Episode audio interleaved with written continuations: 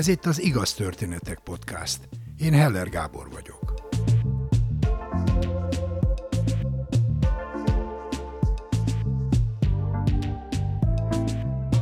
Ha az életed egy válságos időszakában, amikor a legsebezhetőbb vagy, valaki egy érzéketlen megjegyzést tesz rád, ami az elevenedbe vág. Őszintén, hogy reagálsz? Nyelsz egyet és tovább mész? Visszavágsz? Bosszút forralsz? A következő történet egy nehéz szülésre emlékszik vissza, de ennél sokkal többről szól. Bodor Johanna mesél.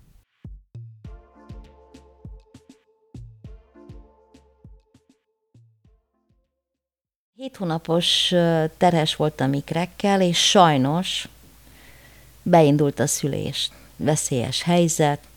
Szokták mondani az orvosok viccesen, hogy a, az ikres anyukákat betegként kezelik, tehát úgy tekintik, mint egy anomáliát, holott persze ez egy teljesen örömteli és természetes állapot.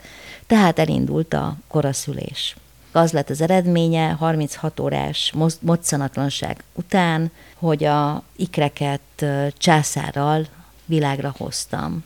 És most eszembe jutott az a pillanat, amikor három nappal a szülés után igyekeztem a folyosón a, el, elmenni, ez egy korteremből. A recepcióig támasztottam a csempéket a kezemmel, a fehér színű csempéket, november 18-án születtek a gyerekek, tehát ez november 21, 1993, még nagyon fájt a hasam, még nehézkesen mentem, és láttam, ahogy velem szemben jön a folyosón egy, egy sorstársam. Tehát valamilyen problémával ott feküdt ez a nő a kórházban, nálam egy picivel idősebb volt, és ugyan fáradt voltam, és fájt mindenem, és aggódtam a gyerekeimért, akik életveszélyben voltak, őket elvitték szülés után a Tűzoltó utcába, és a Cserni Alapítvány vette őket kezelésbe. Tehát még rettegtünk azért, hogy egyáltalán életben maradjanak. Tehát köszöntem ennek a nőnek, miközben támasztottam a falat a hideg csempéken, és a nő rám nézett, és azt mondta, hogy hogy tudsz mosolyogni, amikor a gyerekeid a halálukon vannak. Ugye nem tudjuk, hogy milyen anyának lenni. Frissen a világra hozod azokat a gyerekeket, akikkel hét hónapig egybe voltál, akik a szerelmed gyümölcsei, akik, akikre vigyázol, akik, akikre gondolsz, akkor is, hogyha vizet iszol, akkor is, hogyha petrezselymet eszel. És történik egy ilyen dráma, veszélyben van két picike baba, és mindenre gondolsz, és mindent elhárítasz magadtól, ami halállal kapcsolatos, mert nyilvánvalóan ettől félsz a legjobban, és tudod, hogy mindenki körülötted azon dolgozik, hogy ez a két gyerek, aki semmire nem tehet, és a világra jött ezzel a handicappel, hogy két hónappal korábban jöttek a világra, mint kellett volna, tehát ha valamilyen szó soha nem merült fel a fejemben, nem engedtem, hogy megszülessen ez a pár betű, tehát a halál szó nem fordulhatott meg a, a fejemben, és elsősorban a lelkemben. Szükségem volt az anyatejre, szükség volt arra, hogy, hogy azt átvigyék a tűzoltó utcába, férjem vitt át mindig. Tehát visszatérek arra a pillanat, amikor a, azt a csempét a falon még hidegebbnek éreztem attól, hogy van egy nő, aki tudja, milyen az, hogy gyereket hozunk a világra, és tudja, hogy mind megyünk keresztül, sok szempontból, hogy tud? Hogy tud egy ilyen mondatot mondani, egy ilyen mondattal fejben vágni? Az első reakcióm persze az volt, hogy most, hogyha lenne erőm, akkor legszívesebben ordítva meglökném, és, és, és rettenetes mondatokat vágnék a fejéhez. És a következő másodpercben lehet, hogy azért, mert mert még az ilyen típusú negatív gondolatokat sem akartam beengedni. Úrrá lettem az érzéseimen, és megfordítottam magamban, és azt mondtam magamban, nem válaszoltam semmit. Egy pillanatnyi szünetet tartottam, kapaszkodtam a falba, illetve nekitámaszkodtam még jobban, lehajtottam a fejemet, és hallottam, ahogy csoszok tovább a papucsával, és eldöntöttem, hogy én nem nem akarom, hogy a gonoszság felülkerekedjen bennem, és nem akarok azért gonoszszá válni, mert valaki lehet, hogy örökre elfelejtette, mennyire fontos kedvesnek és empatikusnak lenni.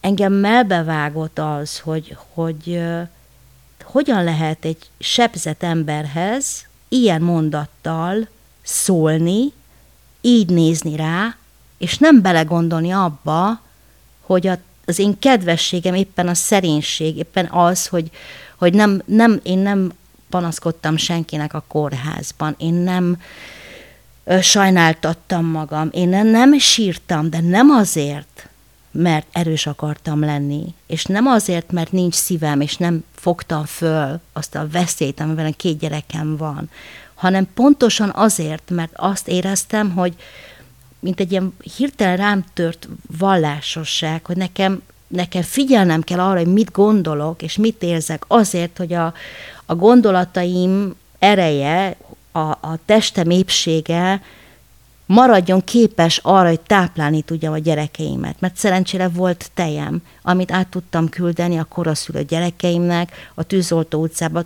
pontosabban a férjem, mert Szibi minden áldott nap, akár kétszer-háromszor jött, és a lefejt tejet átvitt a gyerekeknek, ami, ami borzasztóan fontos a koraszülötteknél is. Nyilván minden gyereknek nagyon fontos, és hogyha szerencsés a nő, és van tej, akkor nyilván az a sok antigén, ami a tejben van, tehát a gyerekek immunrendszerét erősíti elsősorban, ez nagyon fontos, és, és számít, hogy mit teszel, mit gondolsz, hogy érzed magad, mennyire vagy stresszes, mennyire vagy elkeseredett, ez, meg, ez, ez egyszerűen számít, a tej minőségére hat.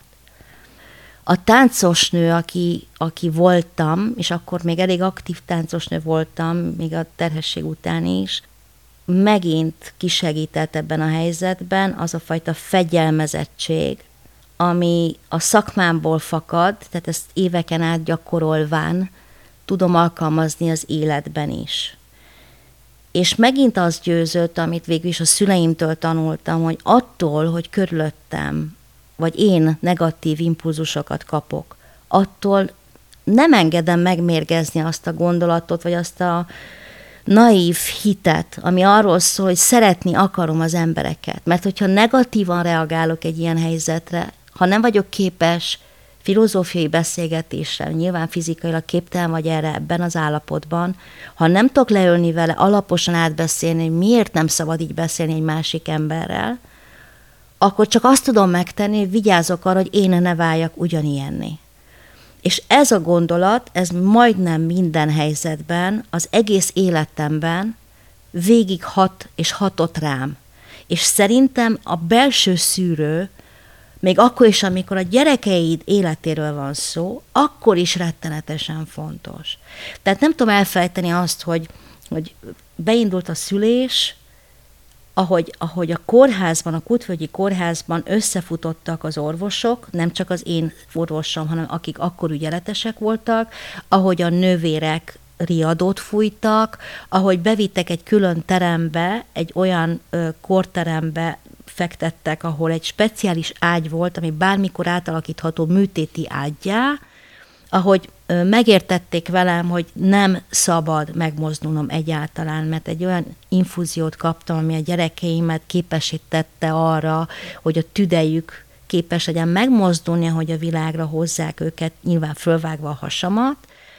Nagyon fontos volt, hogy aludni tudjak, mert a nyugalom az a hormonokra hat, és a gyerekek életképességét befolyásolja nem tudom elfelejteni azt a pillanatot, amikor már nem tudtuk befékezni ezt a, tehát 36 órát kibírtam, de, de a természet felülbírálta ezt az egészet, és mégiscsak a gyerekek világra akartak jönni, és elindult a felkészülés a műtétre, és ahhoz, hogy felkészüljek a műtétre, ragaszkodtam hozzá, hogy 36 óra után én úgy szeretnék szülni, hogy letussolok, tisztán fekszem a műtéti ágyra, fogat mosok, rendbe hozom magam, hogy méltó legyek arra, hogy, hogy és megtisztelem az orvosokat a tisztasággal, pedig nyilván ők mindent láttak már, tehát bejött az orvosom a tussolóba, bemosakodva, föltartva a kezét, és azt mondta, Johanna, nem hiszem el, hogy, hogy maga ezt teszi. Mondom, uram, én nem fogok oda feküdni úgy, és ha meghalok, akkor is tisztán akarok meghalni.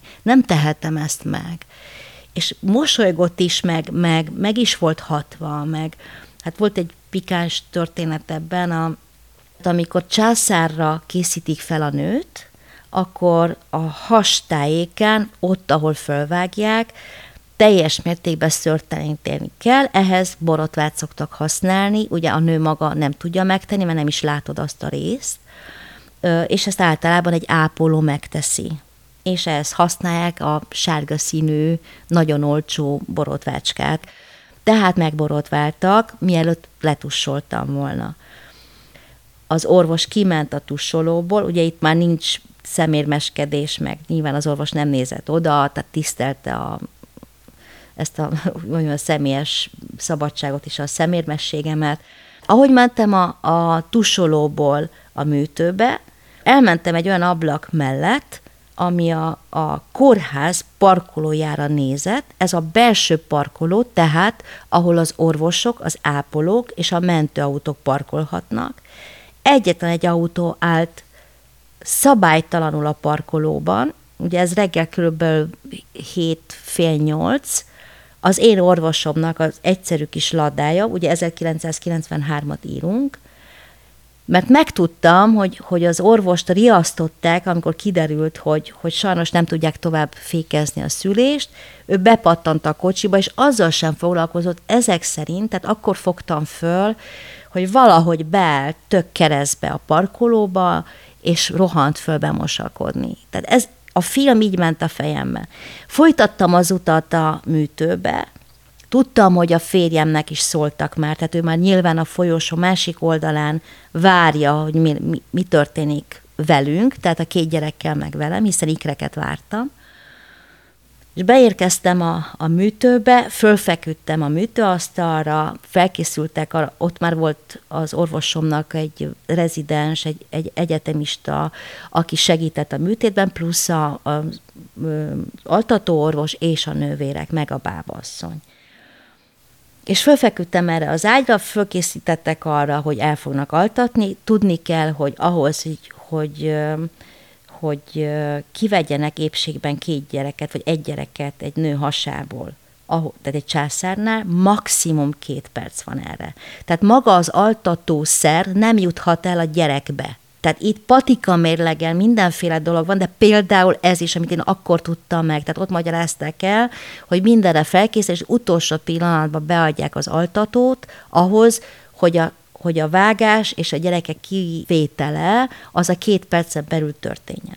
Fölfeküdtem az ágyra, felkészültek mindenre, és akkor hallottam, hogy a műtő ö, asszisztens káromkodott egyet, azt mondja, nem hiszem el, hogy megint nem borotválták meg ezt a, egy hölgyet megint nem borotváltak meg megfelelően.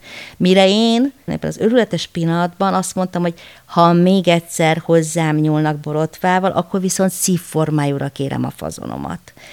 Ezen elkezdtek röhögni, mert hiszen egy életveszélyes állapotban voltunk mindannyian. Senki nem tudta, hogy mi történik a következő öt percben. Azt éreztem ezt a feszültséget, a 36 órát, a, a rettegést, ami a 36 óra alatt lement bennem, a kép, hogy a, az orvosom berohan, és láttam, hogy pánikról van szó, mert hiszen felém nem akartak pánikot mutatni, hogy én a lehető legnyugodtabb legyek, hogy a pulzus számom megfelelő legyen, hogy ne, ne, ne, nehogy kétségbe esek, nehogy behisztizzek, tehát mindenre számítanak ilyenkor, és szerintem minden emberi reakció természetes egy ilyen ö, ö, veszélyes helyzetben.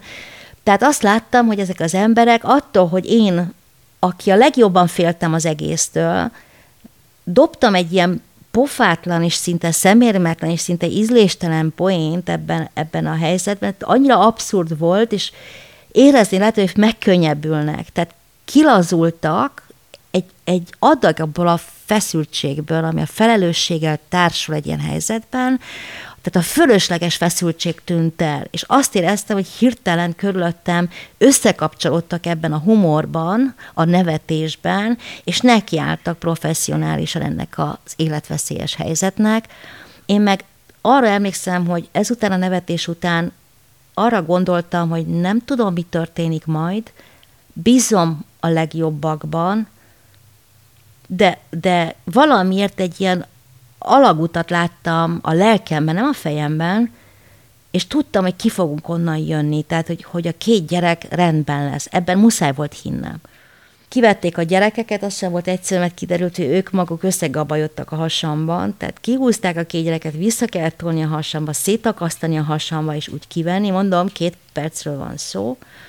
Viszont a műtétet ahhoz igazították, hogy a Cserny Alapítvány két inkubátorral ott legyen már a váróteremben, mire a két gyerek kijön. Tehát itt egy olyan szervezés zajlott a hátam mögött, a mi biztonságunk érdekében tényleg mindenki mindent megtett.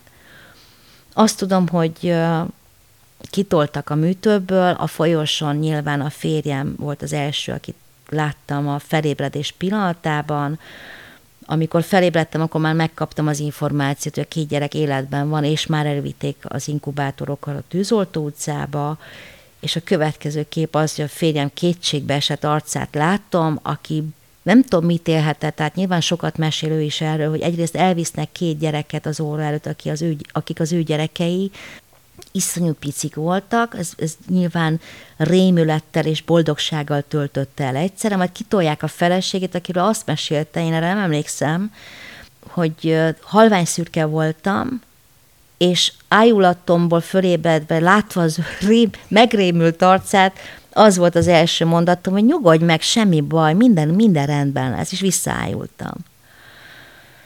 Na és ezek után bevittek a, a korterembe, amikor fölébredtem, és ez fantasztikus, fantasztikus találmánya a Cserny Alapítványnak, nem tudom, hogy ma hogy csinálják, de hogy te fölébredsz, a gyerekeid nincsenek ott, túl vagy egy ilyen helyzeten, örülsz, hogy a, a műtét jól sikerült, örülsz, hogy senki nem sérült meg ebben, mert fura módon nekem az is eszembe jutott, hogy és mi van akkor, hogyha valami rosszul sül el, és miattam az orvosok élhetnek együtt egy ilyen lelkismert furdalással? Vagy mi van akkor, hogyha a Cserny Alapítványnak nincs annyi benzin az autójában, akkor még erre se volt pénzük és nem, nem érnek. Hát egy csomó olyan buktató volt benne, hogy egyszerűen azért is imádkoztam, ezek az emberek ne hibázzanak, hogy ne hibáztathassák magukat.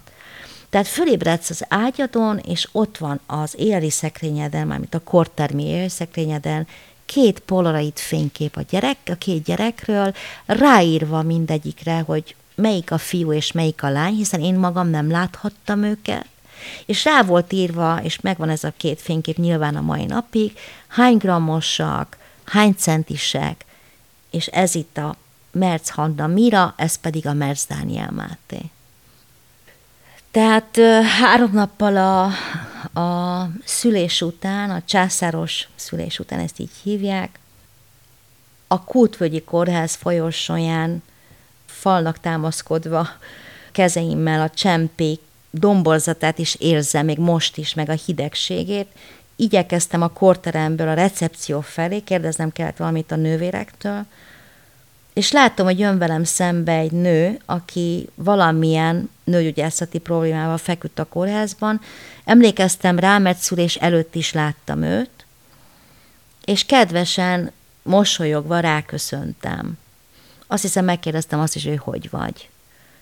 És erre ez a nő azt találta mondani, hogy hogy tudsz mosolyogni, amikor a gyerekeid életveszélyben vannak, és talán meg is halnak. És akkor emlékszem arra, hogy, hogy ez volt az a mondat, amit én magamban sem akartam kimondani, annyira rettegtem ettől a lehetőségtől. Éreztem, ahogy a harag és a, és a felháborodás jön föl bennem a lelkemből, az agyamból, ő csoszogott tovább, én pedig úgy döntöttem, hogy nem mondok semmit, és úgy döntöttem, hogy akkor is, akkor is szeretni fogom ezt az embert, ha ennyire tapintatlan és empátia nélküli volt. Ez egy kegyetlen mondat volt tőle. És nem tudom, azóta se tudom megérteni, hogy ez neki miért volt fontos hogy ő ezt miért tudta megkérdezni. Mi volt az ő valódi kérdése? Mi lehetett az ő lelkében? Mitől tudta ezt kifogalmazni magából? Újra rátaláltam arra az alapelvre, sőt, ez a szituáció megerősített újra abban, hogy bármennyi gyűlölet, bármennyi tapintatlanság, bármennyi érzéketlenség vesz körül, vagy tapasztalok ilyeneket, én akkor sem akarom elveszíteni azt, hogy képes vagyok szeretni az embereket, és képes vagyok hinni abban, hogy az ember szerethető, és tíz körömmel ragaszkodom ehhez az elfhez, tehát meg akarom őrizni magamban a képességet a, kedvessége, a kedvességre és az empátiára. És ez a döntésem, ez azóta is kíséri az életemet, és megmondom őszintén, hogy nem esik nehezemre. Tehát nem érzem azt, hogy egy álszent törvényt próbálok követni, hiszen nem vagyok szent, és nem is leszek soha az, de hogy én magamban, magammal szemben ezt a játékszabályt szívesen és őszintén tudom követni, ez nagyon sok helyzetben segítségemre van, és mások segítségére is van. Tehát, hogyha én tudok tiszta szívvel, vagy, vagy egyszerűen figyelemmel, ne is tegyünk hozzá semmilyen jelzőt, ha képes vagyok figyelni másokra, és képes vagyok rájönni arra, hogy mi az, amin, mi az a mondat, mi az a gesztus, mi az a tekintet, mi az a mosoly, vagy mi az a hallgatás, mi az a, mikor kell némának lenni ahhoz, hogy a másik ember jól érezze magát. Miben tudok segíteni? Ha ez az első gondolatom, és nem a, a vád csokra alakul ki a fejemben azért, hogy én okosnak tűnjek, vagy, vagy nagyobbra értékel ilyen magamat. Helyette pont fordítva, az, az én tapasztalatom az, hogy egyrészt a lelkemnek sokkal jobban esik, a lelkismeretemnek külön táplálék, és az a helyzet, hogy ez sokkal sikeresebb útvonal az életben. És tovább megyek a gyerekeimnek is. Ugye azt hozzá kell tennem, hogy ez a történetem, ez a harmadik napon volt, amikor még egyik gyerekem sem volt biztonságban, a negyedik napon kiderült, hogy a kisfiam le tudott jönni a lélegeztetőgépről. Ezt nagyon nagy örömmel közölte velem az orvosom, akit Teleki Attilának hívnak, tehát dr. Teleki Attilának a páciense voltam, behívott a Kutvagyi Kórház Béli irodájába, leültetett, és elmondta, hogy Johanna, nagyon fontos hírem van számodra, a kisfiad már önállóan lélegzik és vett egy mély levegőt, és láttam a tekintetében, hogy valami borzasztó mondat jön, és azt mondta, hogy most jön egy nehéz mondat, de muszáj kimondanom, hogy ebben a pillanatban azt tudom neked mondani, hogy nagyon-nagyon drukkolunk Mirának, de most kérlek arra gondolj, hogy legalább a kisfiad megvan. Amíg a kórházban voltam, nem panaszkodtam, nem sírtam, műtét után sem, ezután a konfliktus után sem, amit elmeséltem az előbb a folyosó történetet. Ez volt az első pillanat, amikor fölálltam ebben a hófehér orvosi irodában, és azt mondtam Teleki doktorúnak, hogy most egy pillanatot kérek, és egy pohár vizet. És muszáj volt megfordulnom, oda mennem a mosdóhoz, bele kellett kapaszkodnom a mosdóban, nem bírtam tükörbe nézni, nem akartam látni az arcomat, csak arra emlékszem, hogy iszonyatosan dolgoztam azon, hogy ne bőgjem el magam, mert eszembe jutott, hogy nem szabad szomorúnak lennem, mert szükség van a tejre, és semmilyen sok nem állíthatja meg azt, a folyamatot, ami természetes, az, hogy tudok tejet termelni a gyerekeimnek. Vettem egy mély levegőt, visszaültem a helyemre, rám nézett Teleki Attila, és azt mondja, ne haragudj ezért a mondatért, Johanna. Muszáj volt elmondom, semmi baj, nem lesz semmi baj. A férjem ott volt a kórházban a, a gyerek körül, ott imádkozott a folyosón, de még agykontrollozott is, és hála Istennek az utolsó pillanatban, tehát még volt negyed óra hátra, hogy a gyerek ne sérüljön, ne legyen agykárosult, stb.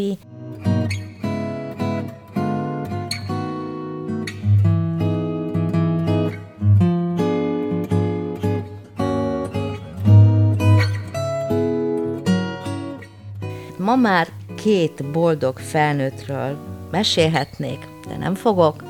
Annyit azért elárulok róluk, hogy a lányom, Merc Hanna Mira, aki egy egyetemet végzett hölgy, a Víg Színházban dolgozik igazgatói titkárként, Rudolf Péter mellett, és nagyon büszke vagyok rá, és folyamatosan kapom a visszajelzéseket arról, hogy hogyan kommunikál, hogy mennyire kedves, hogy mennyire empatikus, és mennyire figyelmes ember, néha már túlzásba is esik, és önmagát nem kíméli.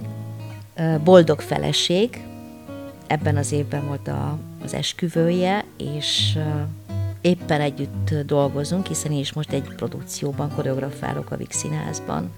Nagyon-nagyon érdekes érzés találkozni vele a folyósón, és látni, ahogy, ahogy rohan, ahogy intézkedik, és ahogy beszélget az emberekkel. A fiam pedig a filmes szektorban dolgozik, Merz Dániel Máté, rendkívül boldog attól, hogy megtalálta a hivatását. Szerintem egy ember boldogságának nagy része abból épül fel, hogyha azzal foglalkozik, amit nagyon szeret.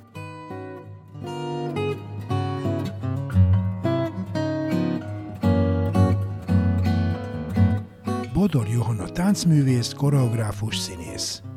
Erdélyben Kolozsváron született és nőtt fel. Mikor először bátyja, majd szülei Magyarországra települtek, Johanna két évet élt egyedül Bukarestben. Életének erről az időszakáról könyvet is írt. Nem baj, majd megértem címmel.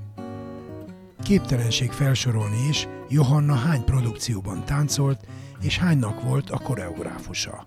Olyan színházi rendezőkkel dolgozott koreográfusként, mint Aser Tamás, Mácsai Pál, Máté Gábor, Mohácsi János, Jordán Tamás, Béres Attila, tovább is van, mondjam még?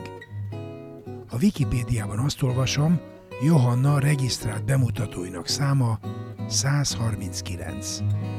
Ennek töredéke is sok pályatársának a becsületére válna. Édesapja Bodorpál író, újságíró szerkesztő. Férje Merc Tibor színművész.